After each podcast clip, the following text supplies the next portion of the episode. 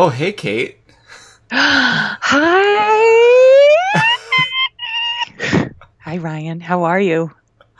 Uh, I'm I'm doing well. It's uh, it's it's been a hot minute.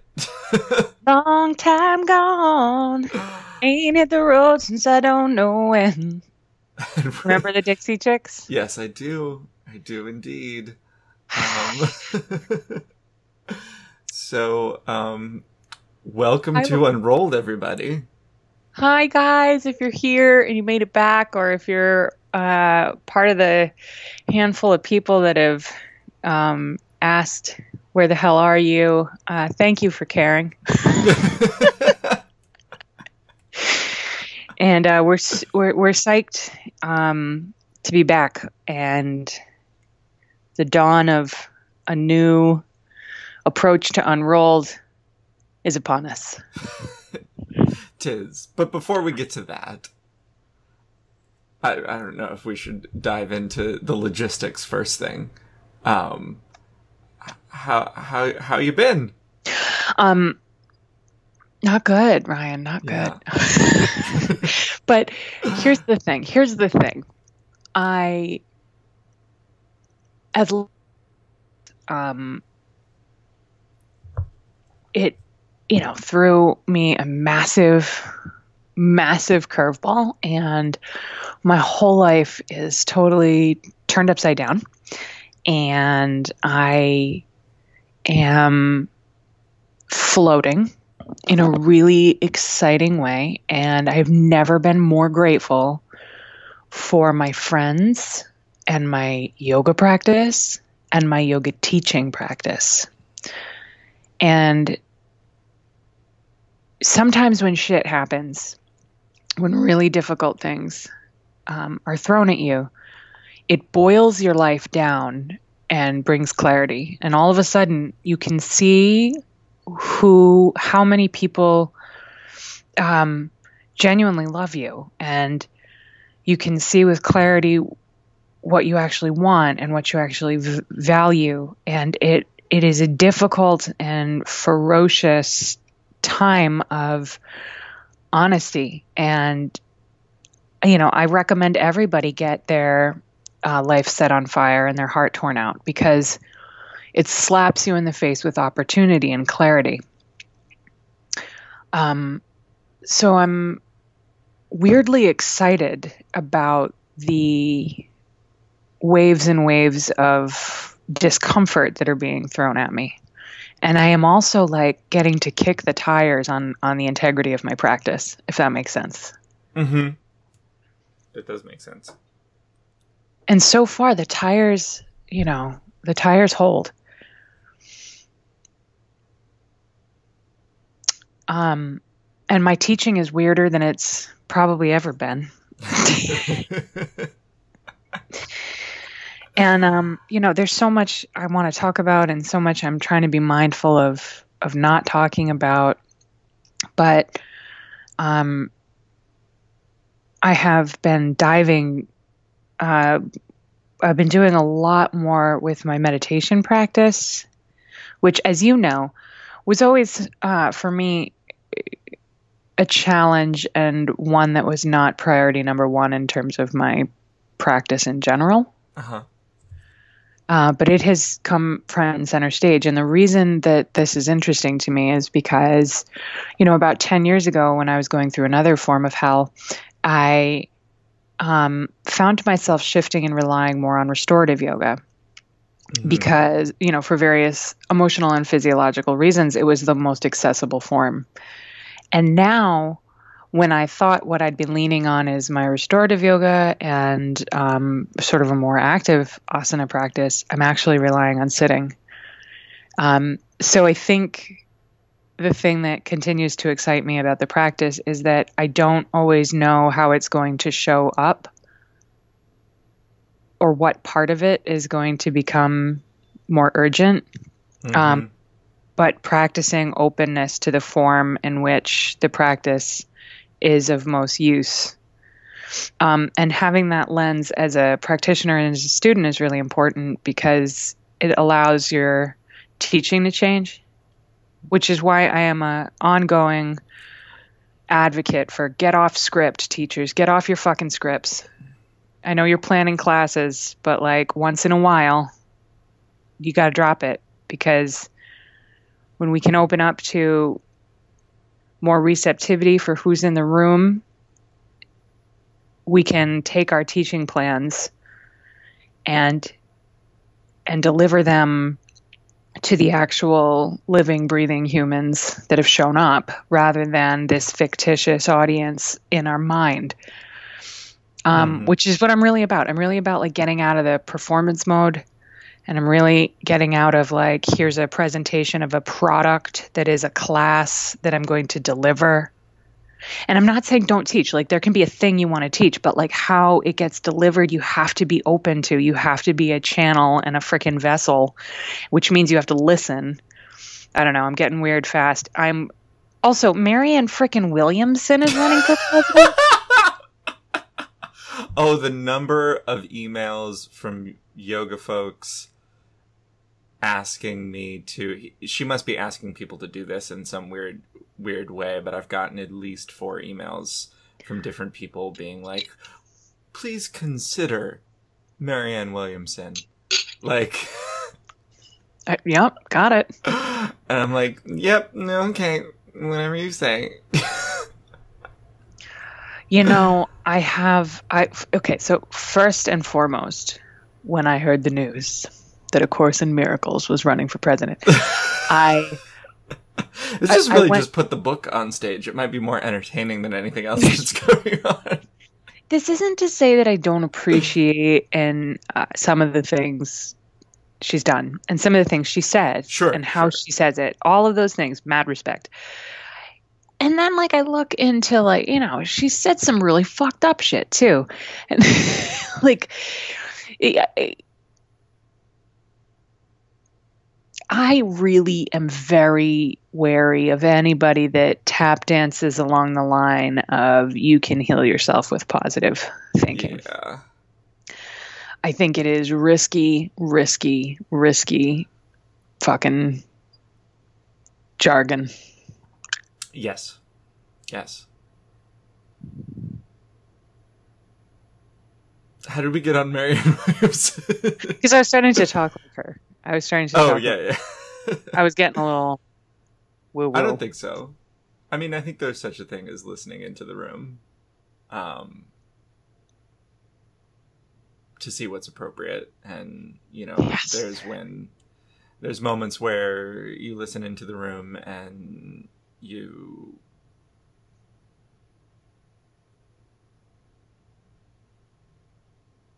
realize that whatever it is that whatever agenda that you had walked in there with has to be thrown out the window because there's something else showing up. Um, uh, or there's a group, a, a big enough group of people that don't really share your context for practice. So there has to be a, a bit more of a conversation that, whether that's like a verbal conversation or a conversation in terms of, of the the actual forms you're teaching. Um, uh, but then sometimes, you know, I don't know if you've had this experience of, of, you know, either beginning the class in meditation or beginning the class in, in pranayama or beginning the class in, you know, something that the, the you know, that generally, and this is very general, that the modern yoga complex would not be, would that people might think it odd that you had spent that much time there at the beginning of an asana class.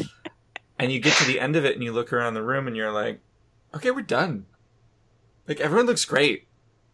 Like, everyone looks really settled. And then the rest of it is just like, okay, I guess we'll do triangle pose now? I guess let's, let's do a lunge. I mean, I, I feel that too on the, um, at school, uh, being in clinic that like, you know, w- we, we have to do a quote unquote full body massage, by that meaning that like I have to touch front, back of the legs, arms, back, uh, neck, skull, et cetera, um, in every massage. And, like, you know, sometimes it's just like, yeah, I could help this person in, like, twenty minutes just by addressing the thing that they told me is bothering them.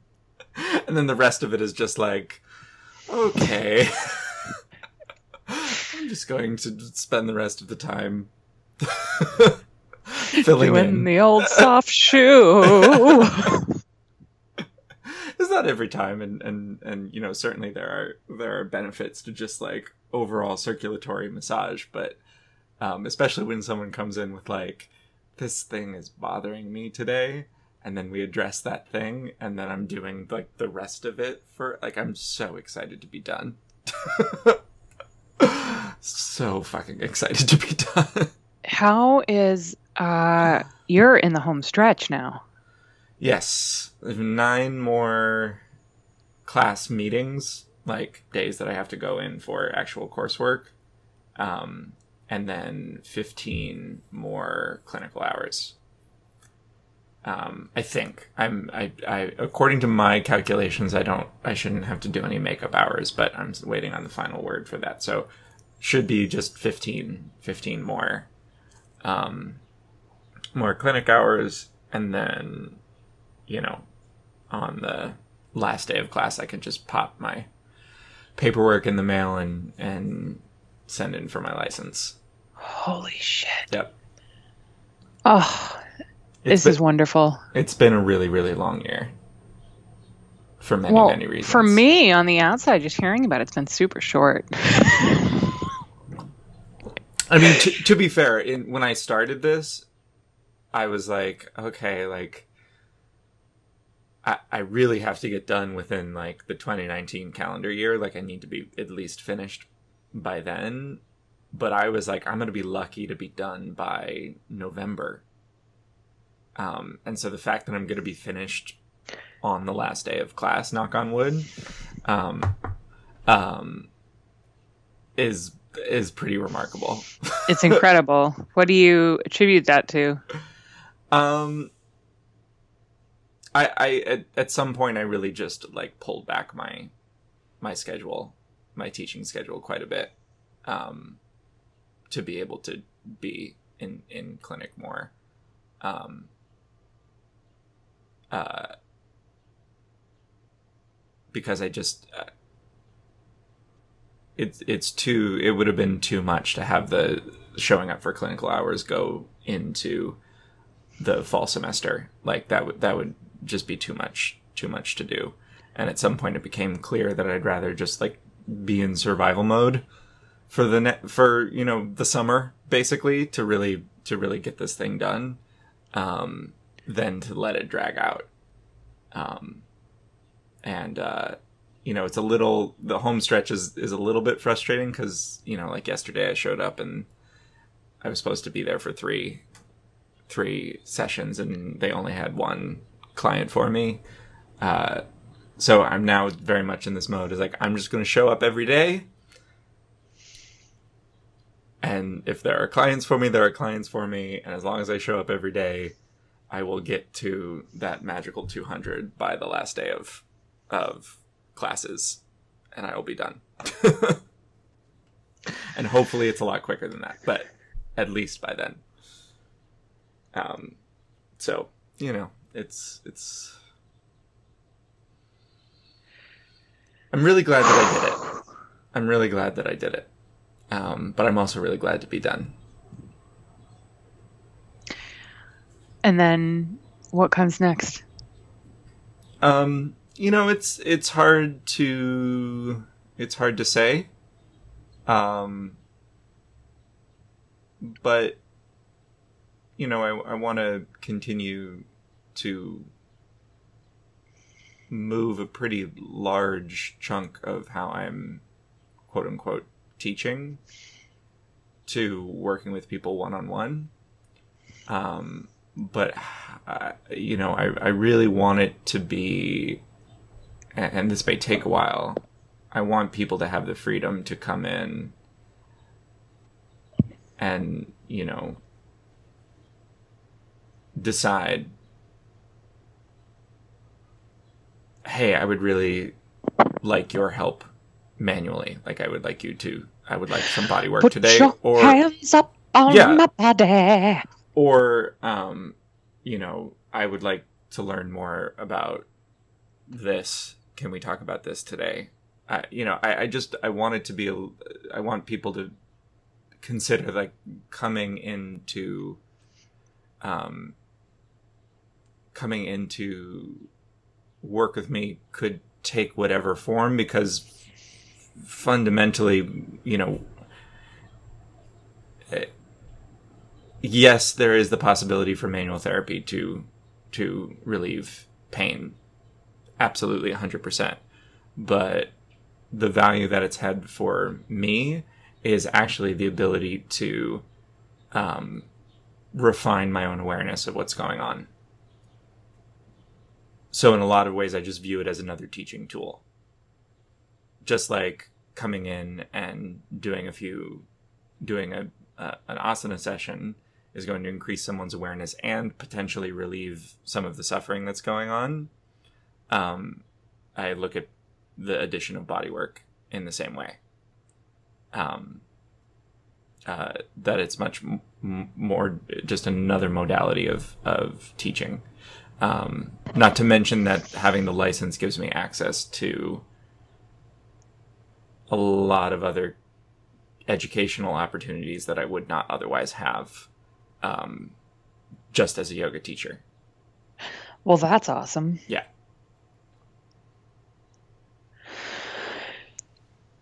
I think that's brilliant, um, and I'm so relieved that it's down the home stretch. Are you planning on doing most of that work out of Bow Street?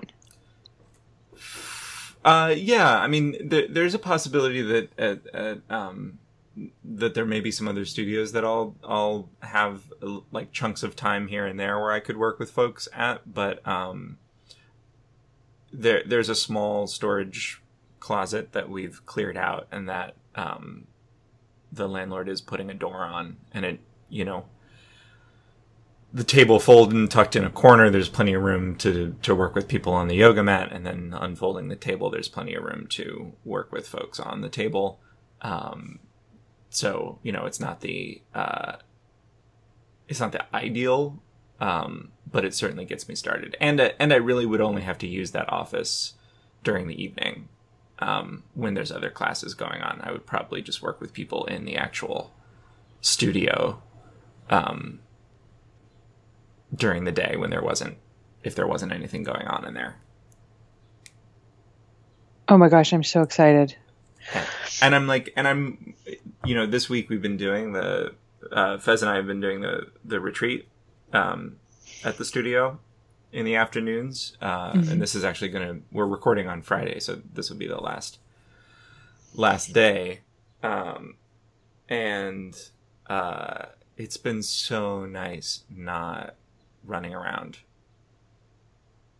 and going to all my other classes. And I know that it's probably not feasible for me to, at least in the short term, like, just be at Bow. Um, but it's just been so nice. Um, to just be at Bow. To just be at Bow and to like have my mornings to practice and go in and teach and, and just call it a, call it a day. Um, 'cause I think that's, that's the thing that's really starting to wear on me as I teach longer is like, if I, if I don't have the ability Like if I if I if the mo- if the morning begins by me like waking up and having to like run out the door to get to a yoga class, it just it no, it's just not great. Um, so I've got to figure that out. Um, I don't know I don't know what that will mean, but I've I've got to figure that out over the next year or so, just to to um, decide how it is that I want to spend my time. Because also, you know, the thing is, is if if I don't if I don't have that time to practice, like I'm not really much good to anybody. No. Like it's just And, and yes, I can do the thing that I've always done, which is like, oh, okay, I've got like forty-five minutes. No, I got an hour between like one thirty and two thirty. I'm going to pop into this studio and like see if there's a room available and practice then, and then run out and go do the next thing. But I, I, I don't, that's so not ideal. No. No. Um, yeah. Yeah. I am, um, I'm in sort of like a, it's interesting because this is one of the topics I had written down for us to touch on that you sort of just broached. And it's the, the like teaching schedule and teaching while life is in limbo, like while life is in deep limbo. Yeah. Um, cause I, have you ever been, there's a yoga studio I'm so excited to check out in Rehoboth, Massachusetts called Positive Space Yoga. And I've been stalking their website. Um, it's also like a tattoo parlor attached, um, or in a different building nearby. And everything on their website is like, this is ch- like chill yoga for real people. And it's like super inclusive and, uh, just like they have everything. I just like super, super fucking cool people, it looks like. And, um, so I've been living in Rhode Island and I'm going to go check them out. Anyways, I bring it up because, you know, I'm looking at my schedule and my life and where I'm going to live. And, um, you know, trying to build a schedule that I get to keep teaching at the places I love, uh, at the classes I love, but like having a, a, an exercise and like letting go of what I think I'm supposed to be doing and the volume I'm supposed to be doing of various things is, um, you know, it's like there's a there's a lot of humility in assessing one's schedule during times of upheaval. And that's what I'm sort of hearing. You know, you're you're teaching at so many places, um, and at some point, you know, the healthy thing is for you to like pull the energy in and consolidate. And I don't know. I just I. It's really, really hard to depend entirely on teaching yoga for, um, you know, for a livelihood, yeah, as we keep coming back to. And I don't, I don't rely on it exclusively, but I do rely on it. Yeah. I don't know really, really where I'm going with this. It's sort of just a meditation and uh, fuckery. I mean, that, that honestly could have been the name of this podcast. Uh, meditation and fucker. Well, but I will, you know, I will say this. I, um, while I was going through uh, a particularly rough moment recently, I became, you know, my uh, team at Down Under swarmed around me in support in a way that I never anticipated and certainly didn't expect from an employer. And I became really, really, really aware that that's something that doesn't exist in larger chains. Um, and I'm not saying this to, you know, blow smoke up anybody's ass. I just am saying it because I I'm really grateful that I work for an independent yoga studio right now that has, um, it is small enough to care about me during a hard time in a, in a way that was just tremendously generous. And, um, you know, it, it was the kind of thing where I, I just, it, it wouldn't have happened if I had been teaching for a large corporation. No, that's, and that's very true.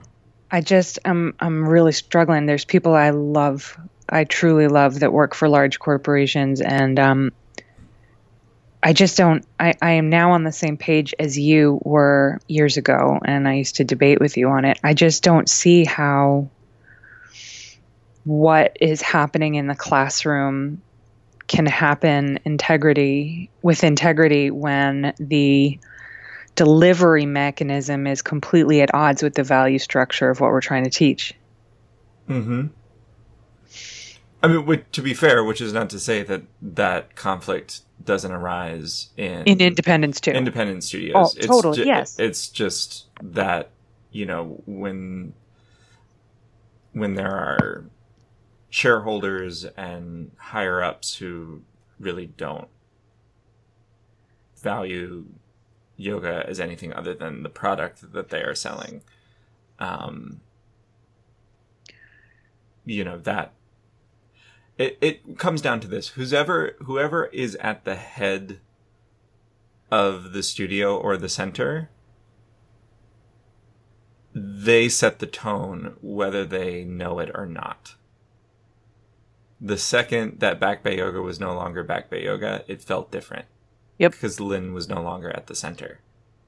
The second that, and there was no hope as much as, uh, as much as I think uh, Rachel at Toronto, who was the co-manager with me when, when it got sold, as much as we tried, it became very apparent to both of us very quickly that, like, well, okay. This is yeah. this is done.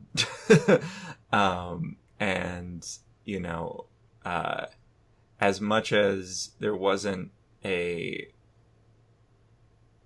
stark change when I took over Bow Street Yoga, the day that I took over Bow Street Yoga, something shifted, because now I was at the center of it.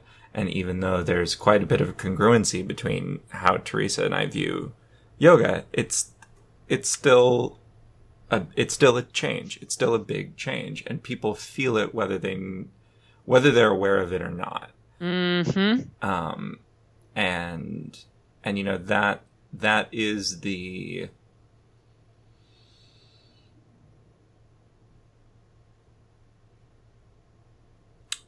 and you know some I, I see little rumblings here and there about people advocating for, you know, more of this, like, Down Under type model. Not to, like, call them out, it's just like I don't really know of anyone else doing what they're doing at the scale that they're doing it, in terms of having these employees and these managers and and this, you know, structure that allows them to do some of the same things that a bigger, you know, national entity would be able to do, but still in an independent way. um uh you know I see people rumbling for more of that, but then I also, there's still always part of me that's like, nope, we need to scale down. We need to scale down as far down as we can scale. If we could get back to a little card box church basement with, you know, a little index card, three by five, that says Kate Robinson and the date that you bought your ten class card, and little tick marks as to, like, if the, you know, obviously it doesn't need to be like that. We we have things like Google Docs now that might might change how that how that works. But you know what I mean? There's there if we could scale down, we I I really feel like we we might not have to make as many compromises or worry about as many compromises in terms of the yoga that's being presented. Um, and, and, you know, we've talked about this a lot. Like, I'm not against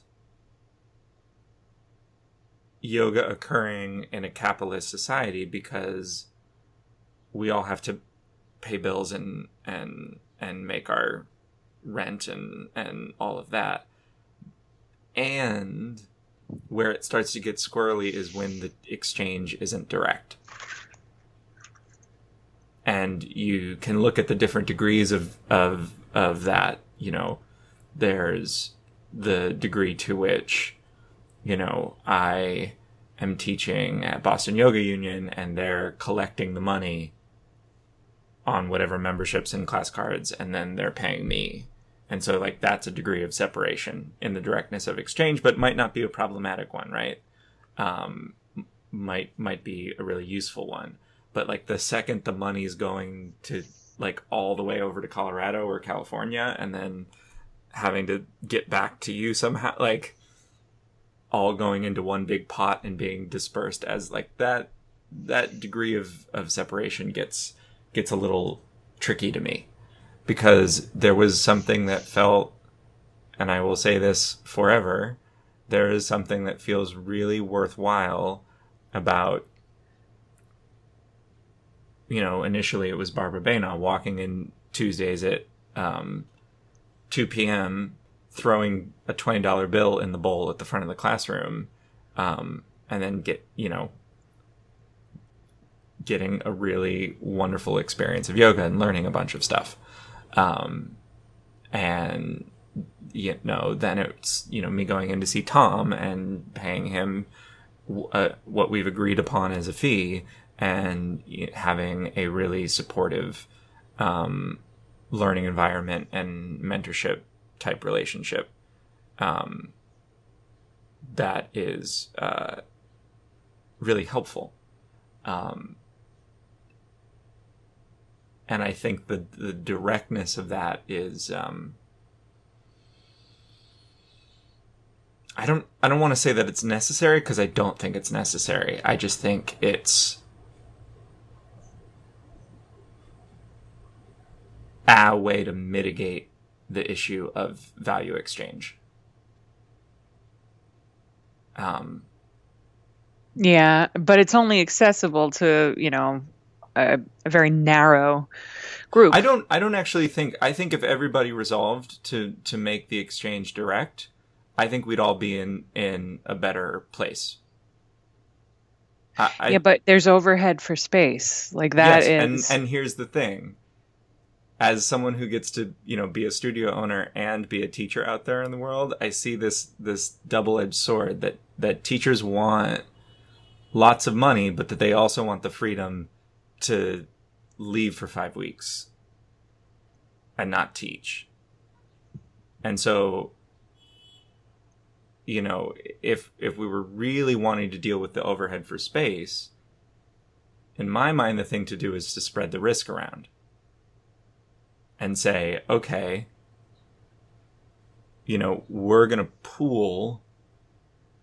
And I don't think this is necessarily possible in Boston, because I think the real estate has, has gotten out of hand for, for nothing this. Is realistic in Boston anymore. Yes. But in other places, like, it would be really feasible to be like, okay, we're going, the, the five of us are going to put together a, a twenty class schedule, and we're going to, you know, agree upon a price per class, so no one's undercutting anybody else. And then, you know, all of the money goes into the pot, and then you get paid out everything that you're you're owed at the end of the month, minus, you know, what's agreed upon as rent and expenses. Um, and yeah, you know, that would mean that some months, you know, you might not make much money, but then other months you'd make a ton of money. Um, uh, So, like, I realize there's there's risk involved, but I would rather see a small risk spread across everybody who's really passionate about teaching what they're teaching, um, than, you know, studio owners having to, you know, is it, I mean, I, I did the math on how much bare bare minimum needs to be made for my studio, um, just to keep the doors open, and I almost had a heart attack. Oh no! I did. I was like, "Is this really worth it?" And Mike and had a long conversation with my accountant. He's like, "If we're looking at the numbers, you should close tomorrow." But then he was like, "But we're not looking at the numbers. We're looking at what you want," which I thought for an accountant was a really progressive progressive and, and, and in some ways very yogic yeah. approach to things. So, you know, I, I see people demanding things of yoga teachers, of, you know, saying, uh, like, I've seen a few more calls for, like, yoga teacher unions and, and, you know, things like that. And I'm just like, y'all, we just need to, like,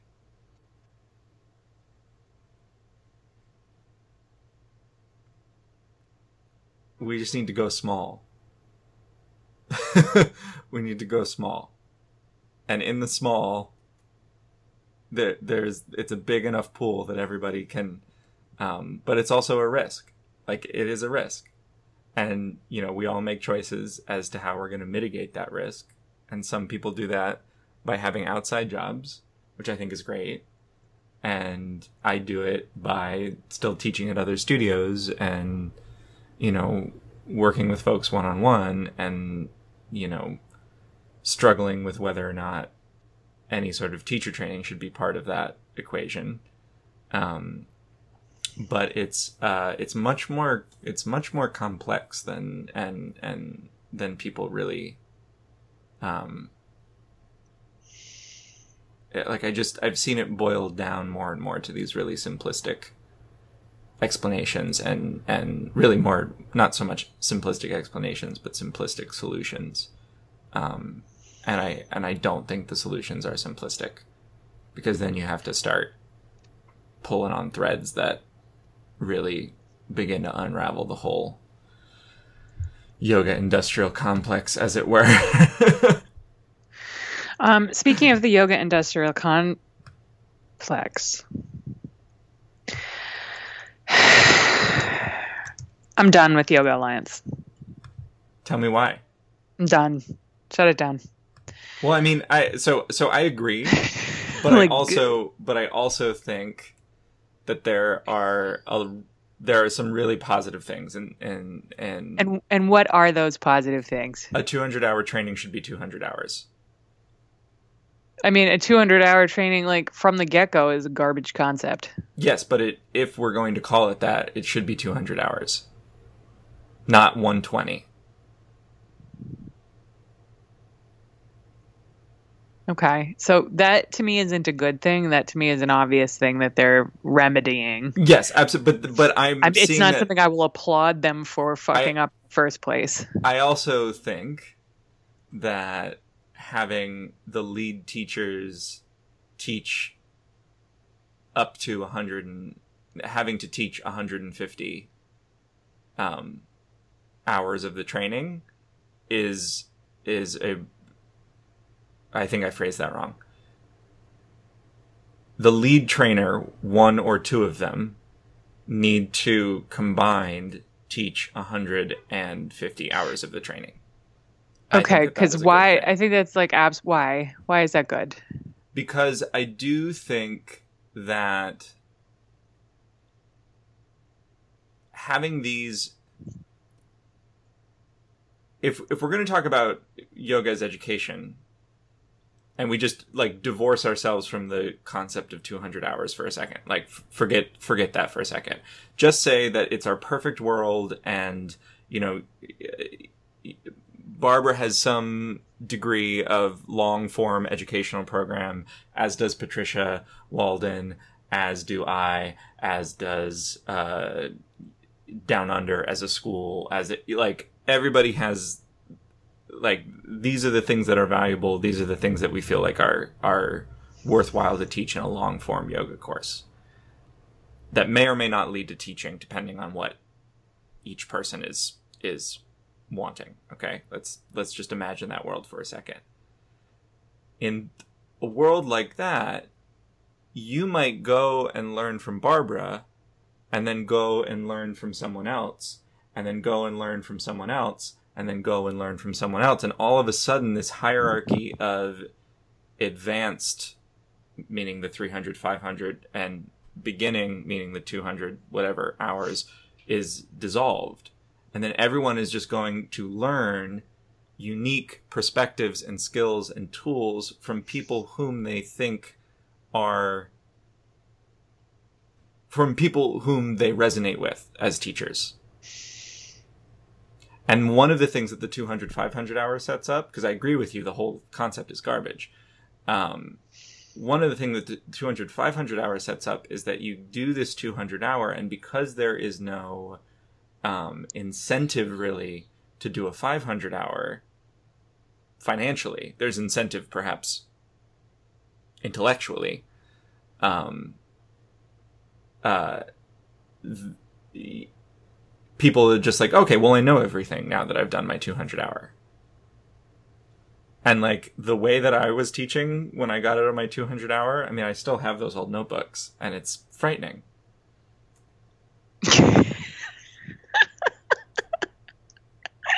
And it's not a bad thing. Like teaching should, should evolve, but, but it does this whole, this whole hierarchy of, of training sets up this, this weird culture of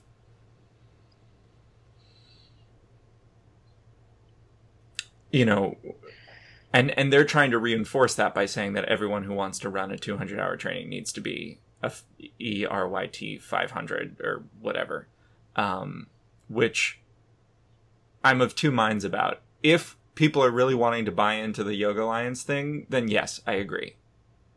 But if we want to take a more radical approach, then fuck that.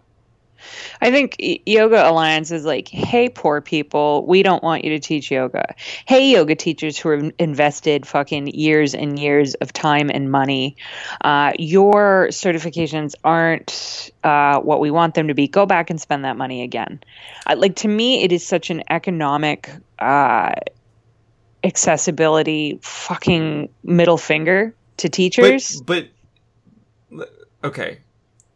Uh, but I think what you're reacting to is, I, I think that the problematic setup of any conversation around Yoga Alliance is that teacher trainings have replaced actually learning about yoga.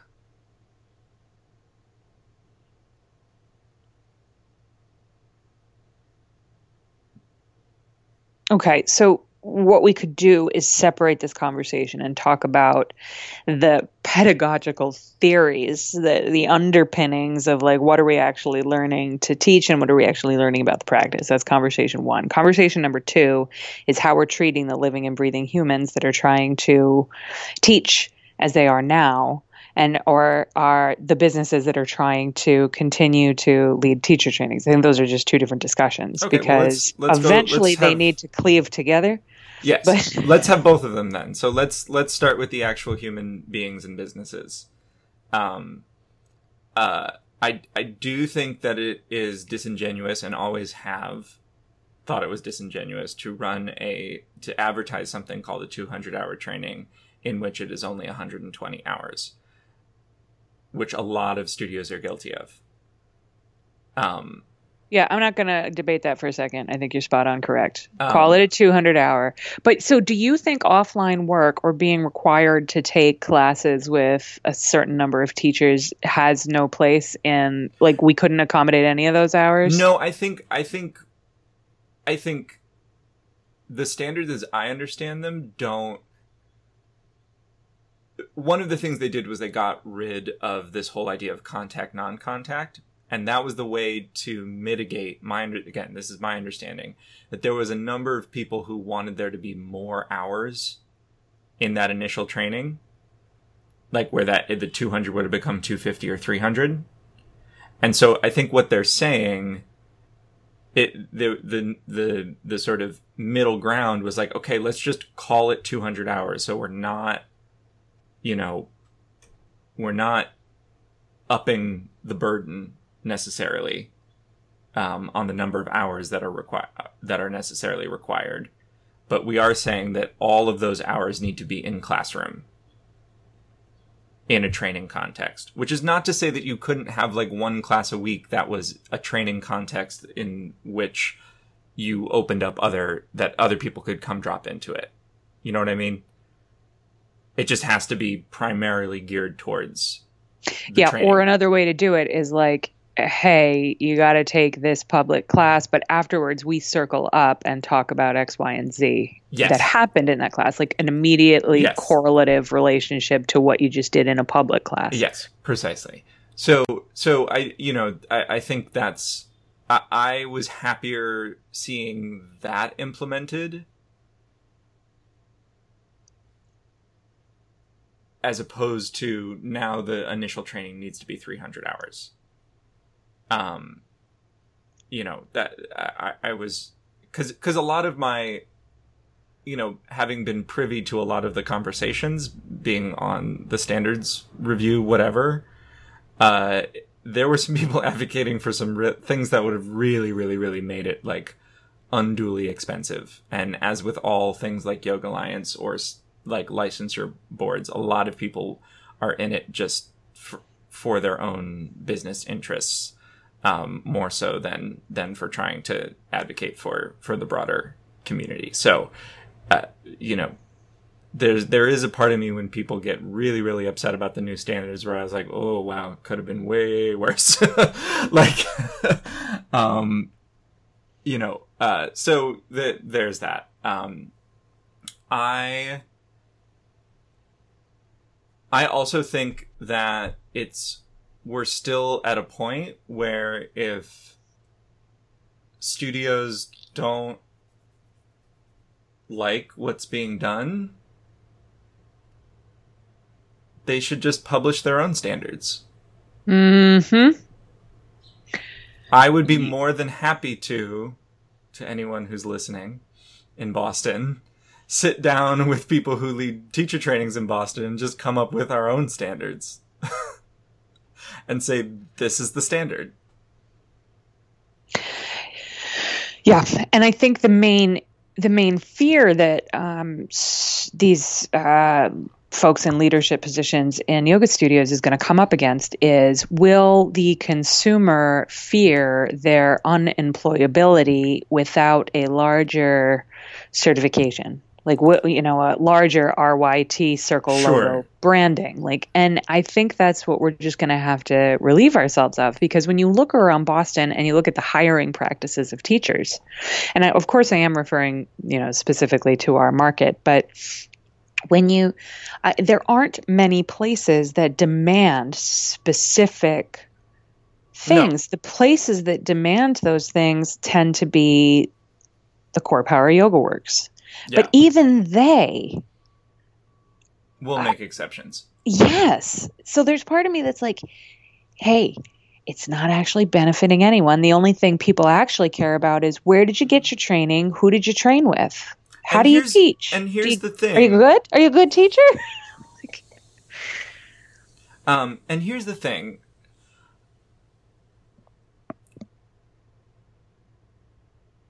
With with people that I care about as practitioners, if they're interested in teaching, I am more than happy to be of support to their teaching practice.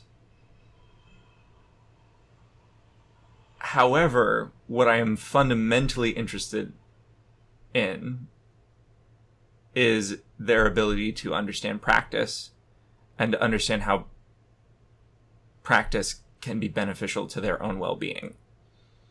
And so the second those two things come into conflict, I- I'm not going to be so willing to to have a discussion about, you know, what's the best way to teach Trikonasana.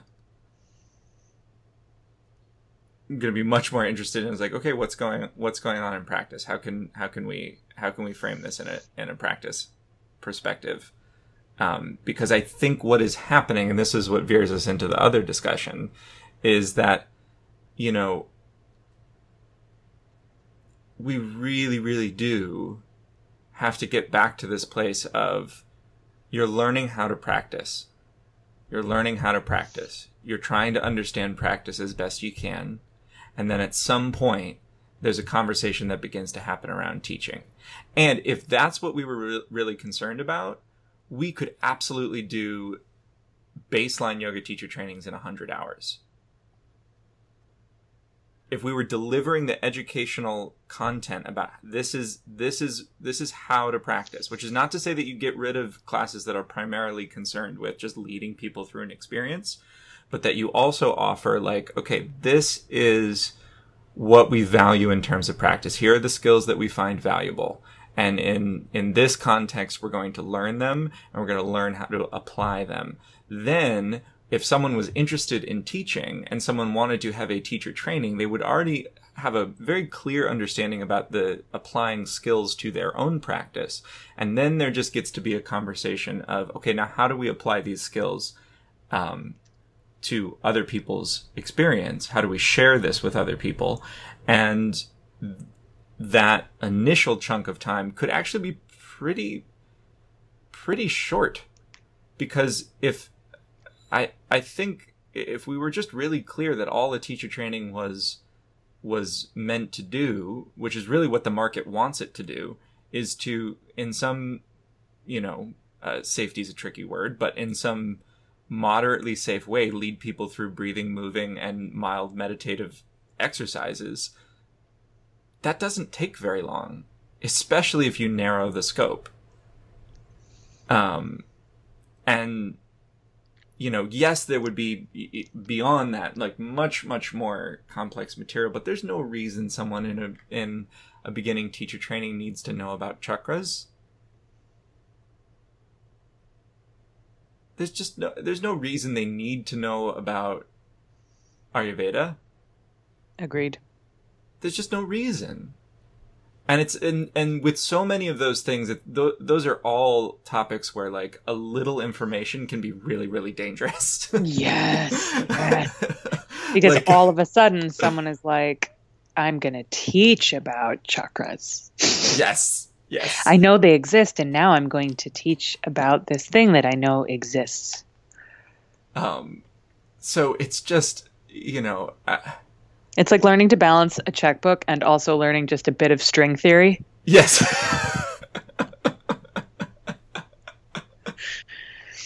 So, I mean, that's that's that's the thing is like it, it's actually hard to separate these two conversations in my mind. But I agree. They are two mildly separate conversations. One assumes that we're just moving in this somewhat rapid direction towards Yoga Alliance being the be-all, end-all regulator of yoga. And then the other says, wait. And the truth is, this is not actually a radical departure from how yoga used to be presented. Like, it, it, it's not all that radical. But if you think about all of the strides that we've made in, you know, having conversations, I mean, we're far from, you know, many, many more conversations could and should be had on these topics. But you know, trauma awareness, uh, um, uh, diversity and inclusion in the classroom, like all of these things. And if we just took all of that understanding and then went backwards to like, no, you're just going to come to the class of the teacher that you enjoy. And, you know, you're going to really understand something about practice. And, you know, uh, because the scale of the yoga sphere is so much bigger than it was twenty years ago. Um, maybe there still would be formal programs in which you learned the mechanics of getting up in front of the classroom and teaching, but it wouldn't need to be such a big deal. Because it could just be this short little thing, and then you could say, okay, now you're ready to get in front of the room and deliver like a really simple class. Um, and then beyond that, you're going to work with some, you continue to work with the teacher that you're working with or a different teacher to improve your skills and to improve your knowledge and to continue touching in on how your practice is going. Um, and that, by definition, necessitates small. It also, you're, you're pointing in the direction of like a um, hybrid experience of um, uh, mentorship as the true vehicle for teacher training. Yeah. You know, because when you, when you, I, I, I just want to throw this out there. I agree with everything you're saying. And I think that that's a lovely option, and it, um, there is great wisdom in it. I also think that there is a lot to be said for the both economic imperative and also the, um, plurality of ideas imperative that can be the outcropping of a well-thought-out, co-led teacher training. I personally, just anecdotally from my teacher, my experience in teacher trainings has been that when I was exposed to many ideas, I felt that I had a a fuller and more permissive understanding of my own practice, because there were times where um, when I was learning from one of the lead teachers where I was like, oh my gosh, if I... a teacher that, you know, I respect and admire, but if I were to follow this and and really only hear this, I might not, it might compromise my practice, uh, the longevity of my practice in general. And that to me is like, oh God.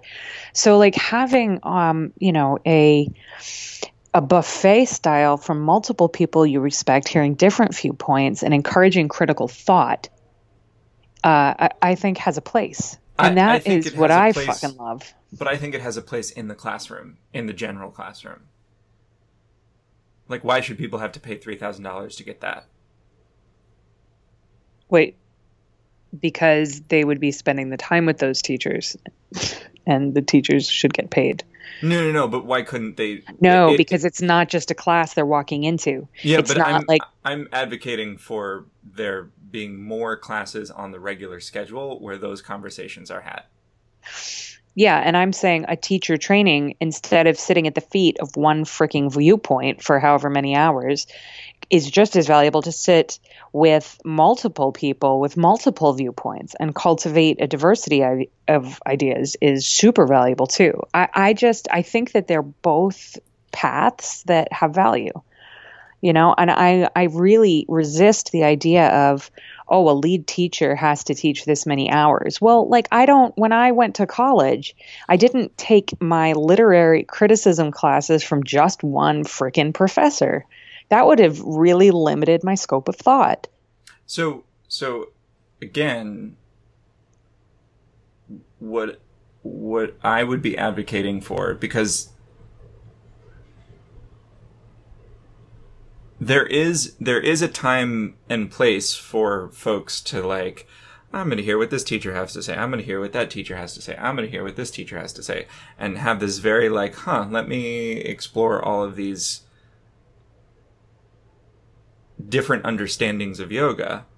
And then it's not to say that then you have to go deep with one teacher and follow that teacher forever, because I think that that's a really dangerous path. I'm saying that the market sets us up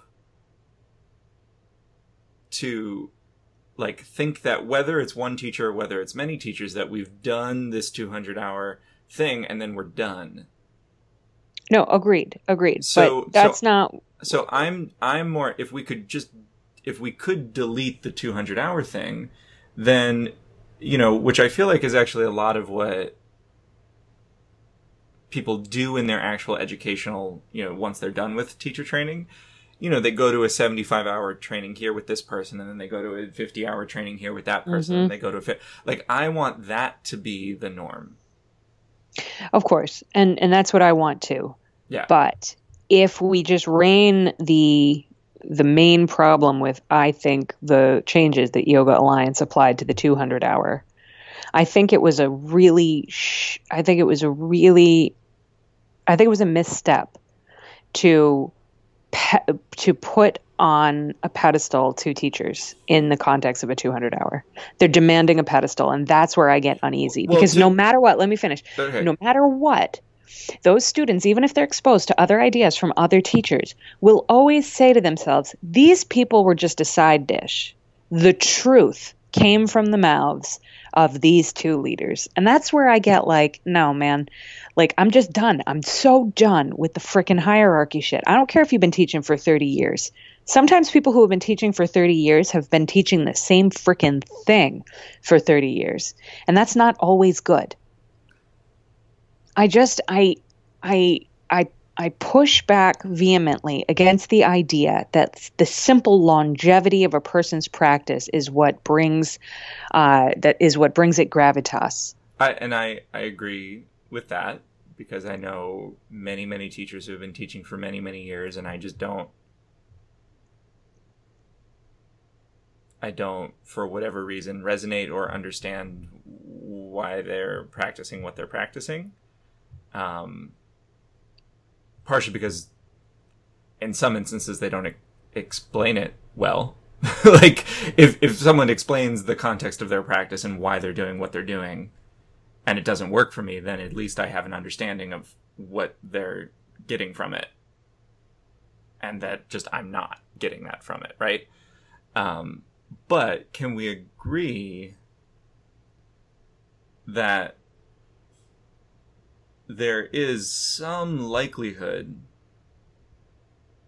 that if someone has been practicing for a, and studying for a significant p- period of time longer, that they might have some insight that is worth listening to? Might not be everything. It's like, you know, I've never had a had a teacher who has been teaching.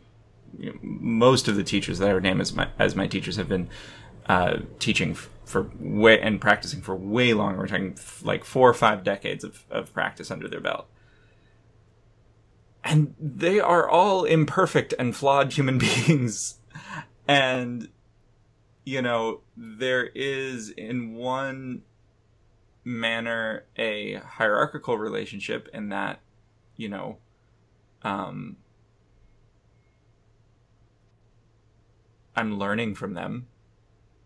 But then there's also the truth of, you know, once I have learned what I'm going to learn from them, once they have taught me what I'm going to teach them, you know, there is some dissolving of that hierarchy. Of course. And I think, you know, one of the things that would do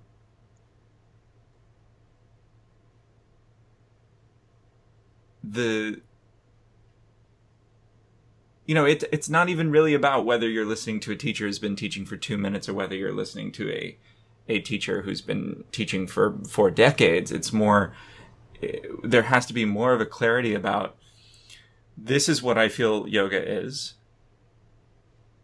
and this is the context in which I teach, and these are the things that I have to teach, and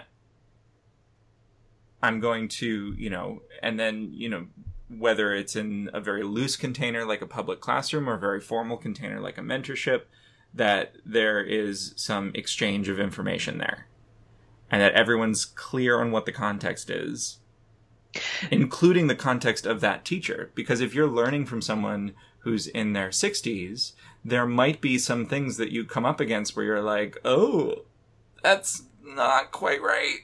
Just in terms of like the evolution of society. so, so it's, it's, it, to me, it's far, far more complex, because I agree that there, as we've seen time and time again, tons of issues with, with the hierarchical hierarchical, that is a hard word to say, um, aspects of, of yoga and how yoga is delivered. And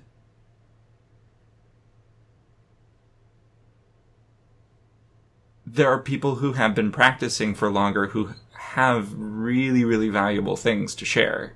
Of course. Nobody's debating that.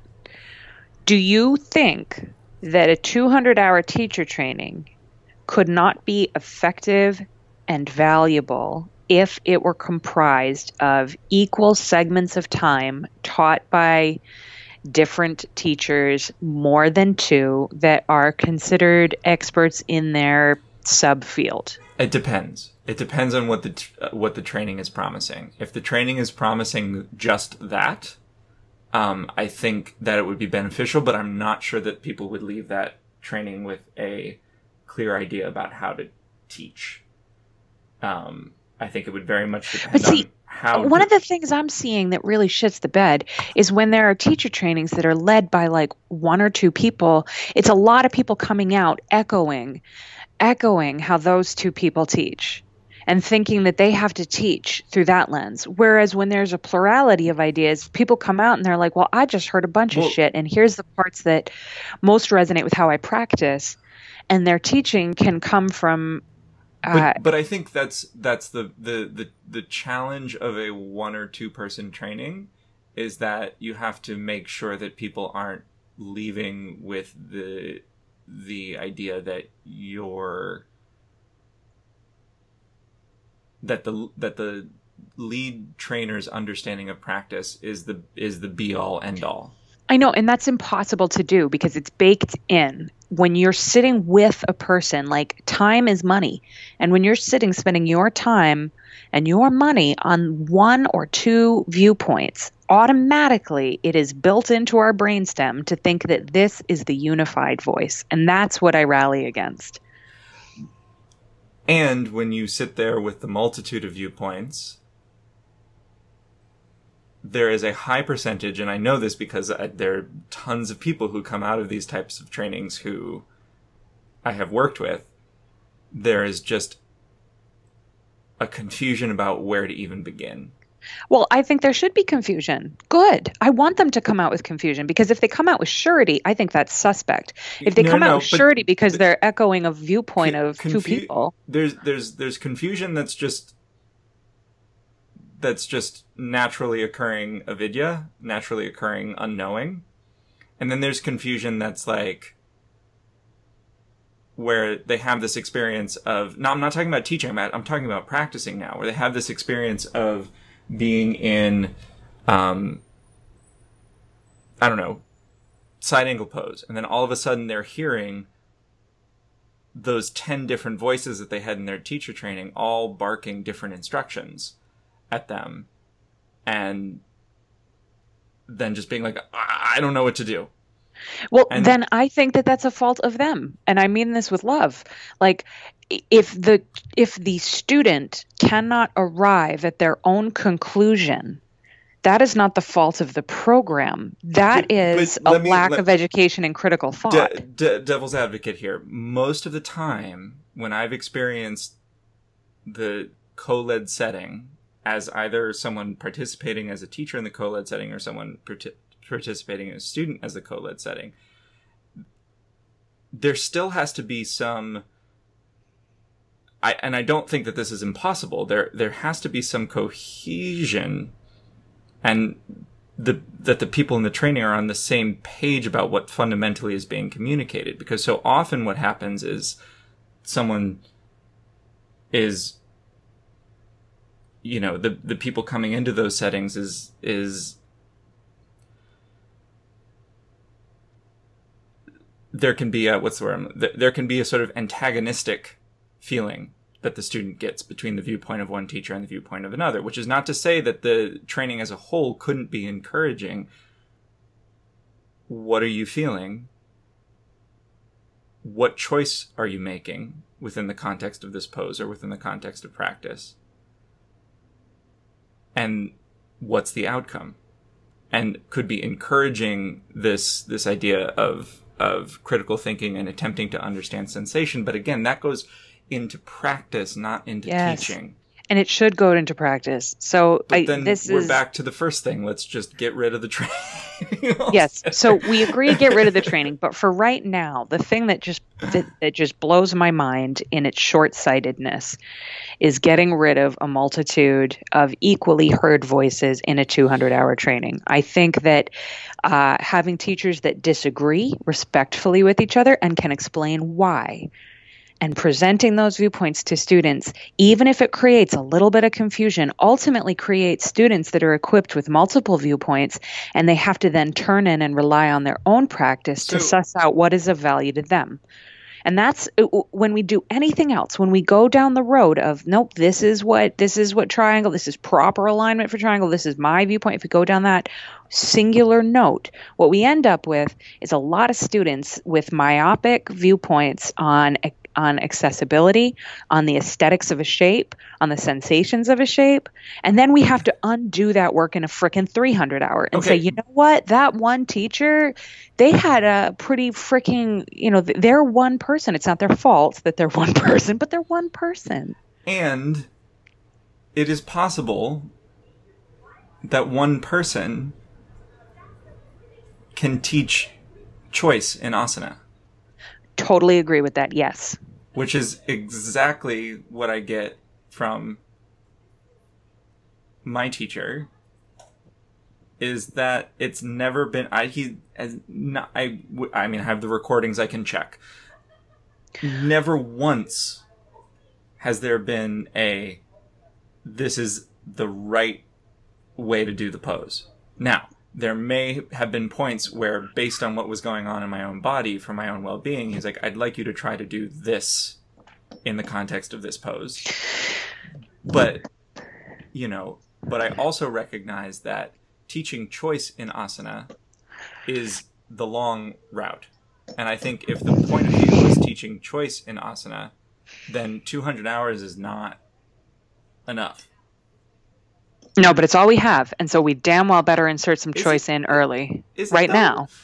I no, mean, no, no. I mean, it's not all we should people, have. For years, people have always, on, on so many, so many copies of so many teacher trainings, meaning not copy, the, like, the website copy of so many teacher trainings, phrasing like, we, this training goes above and beyond the two hundred hour standards set by Yoga Alliance. And usually what that meant is that the training was actually two hundred hours, because there was some acknowledgement that, that, you know, there was some fudging that was going on in most other, other trainings.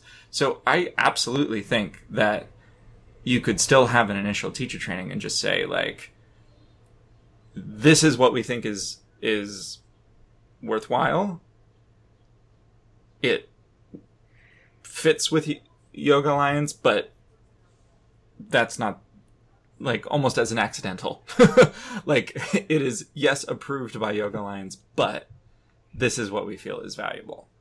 Um, and so, I, you know, I never think these things are, are mutually exclusive. And, and I never um, want there to be...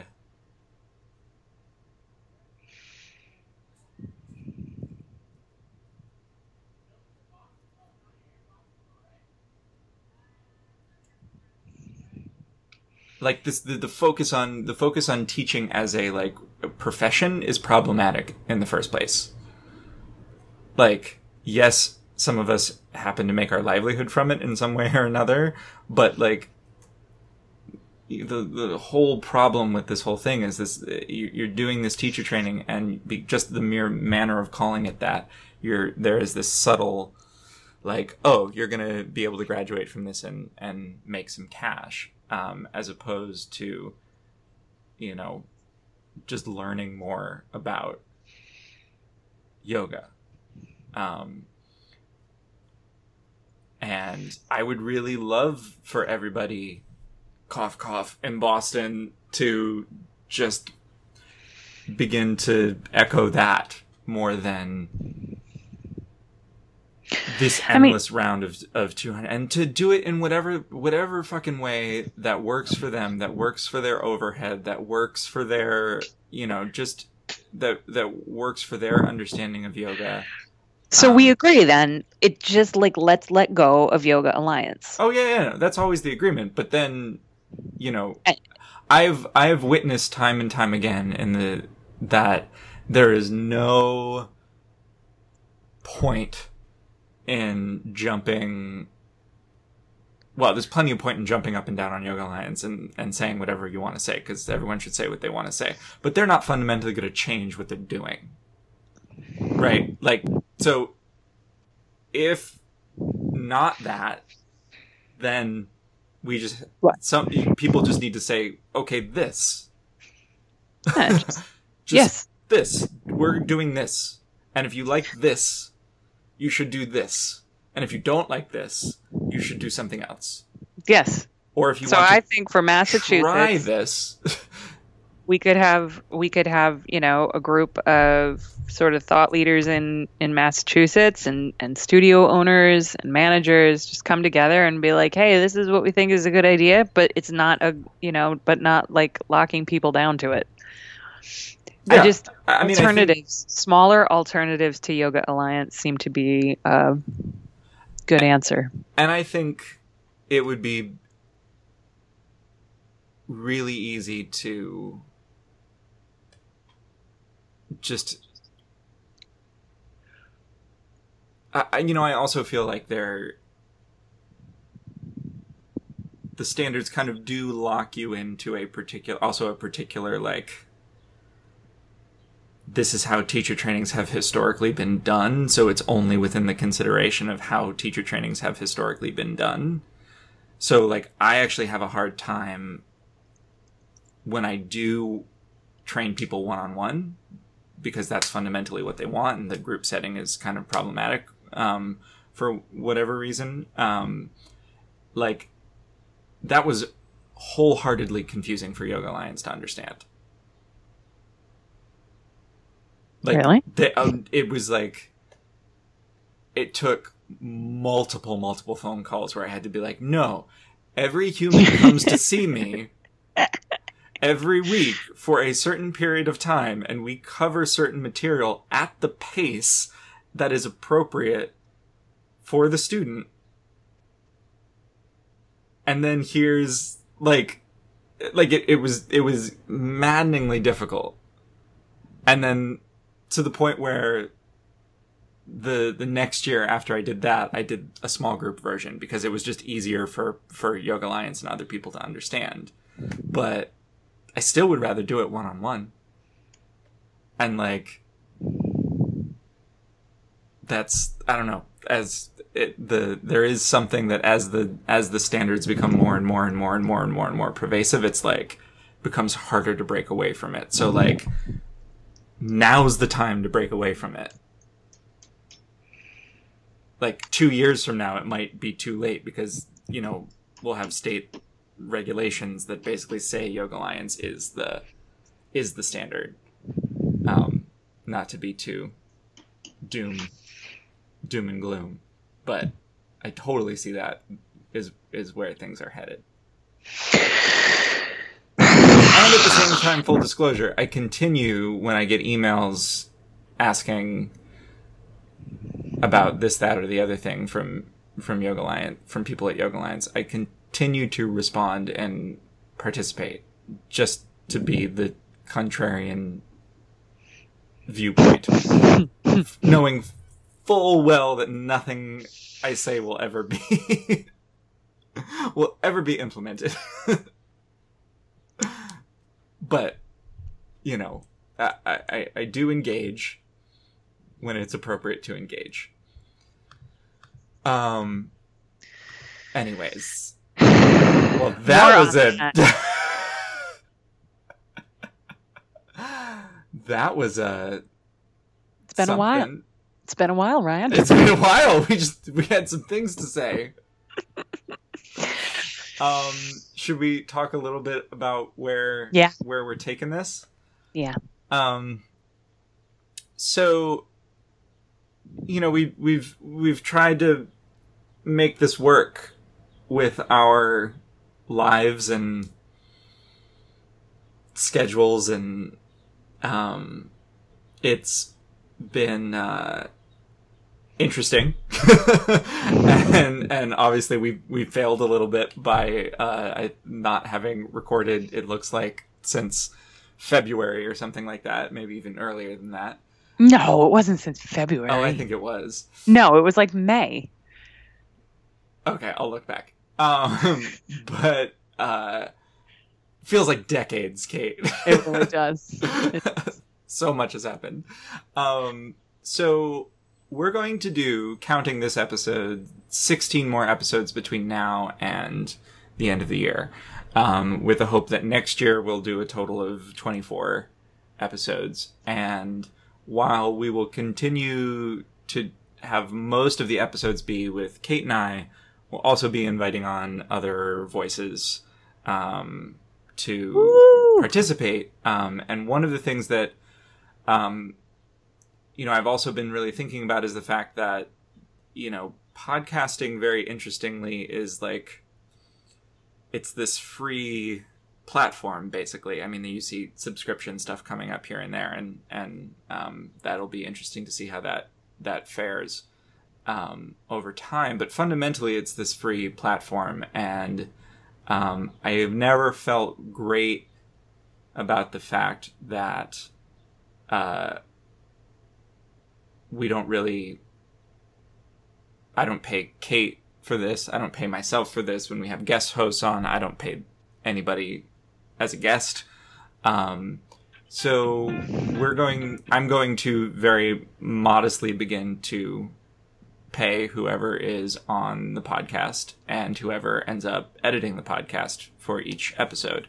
Um, it's not going to be much to start out with, but um, I think it's really important that there's some, some value exchange that occurs. Um, and in order to do that, uh, we will be shutting down the Patreon um, in favor of a sort of um, sliding scale membership on um, that will be available on my website. Uh, it is not live now, um, uh, but hopefully will be by the end of the month. Um, and the idea is that you'll not only get archives of the Unrolled um, episodes, uh, which will start to move into an archive-only uh, section slowly, um, but you'll also get cl- uh, audio classes that I've recorded um, uh, at Bow Street uh, that you're welcome to use for practice purposes, and all sorts of material that hopefully is inspiring and helpful to your home practice. Um, and, uh, you know, you can um, access that uh, either by paying... Um, Uh, well, we haven't quite worked out the pay structure yet, but it'll be f- there'll be four or so pricing options as a sliding scale, and you just pay whatever uh, you can as a monthly subscription um, for for that, and that will just help us to not only pay for the hosting and um, pay for um, you know uh, uh, ourselves. Um, But it would be really nice to, at some point, progress to having someone else edit the episodes, because I don't really always have a time... Good, I don't have enough time to do a great job with that, as some of you have commented on. Um, and uh, so we're trying to build it in that whoever's hosting, whether it's me and Kate, me and somebody else, uh, Kate and somebody else, two other people, um, that will just host it under the Unrolled banner, and they will be compensated um, for uh, for their time, um, uh, at least a little bit, um, uh, because because I do want to be be mindful that this this does take time and it takes energy, um, because oftentimes I get done with these and I'm like, whoa, what just happened? um, uh, so I so I want to want to recognize that. So. All of that will be forthcoming starting in September. We'll be shutting the Patreon down this month. Um, and um, I will email everybody who has supported in the past once that all of those links are up and running.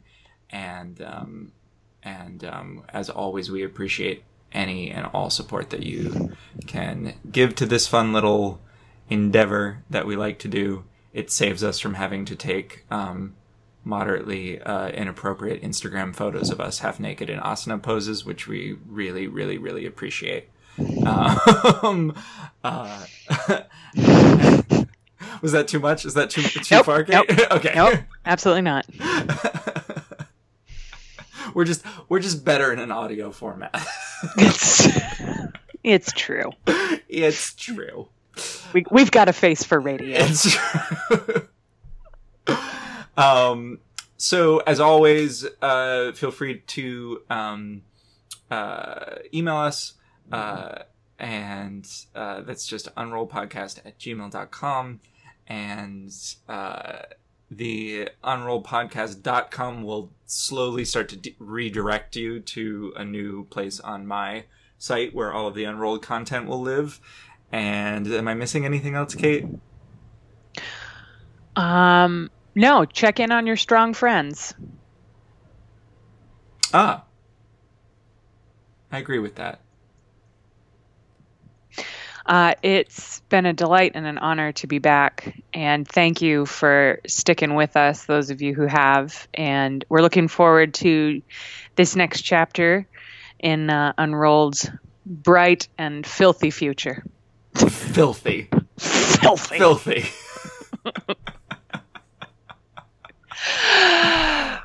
Bye. Bye. We remembered. We did.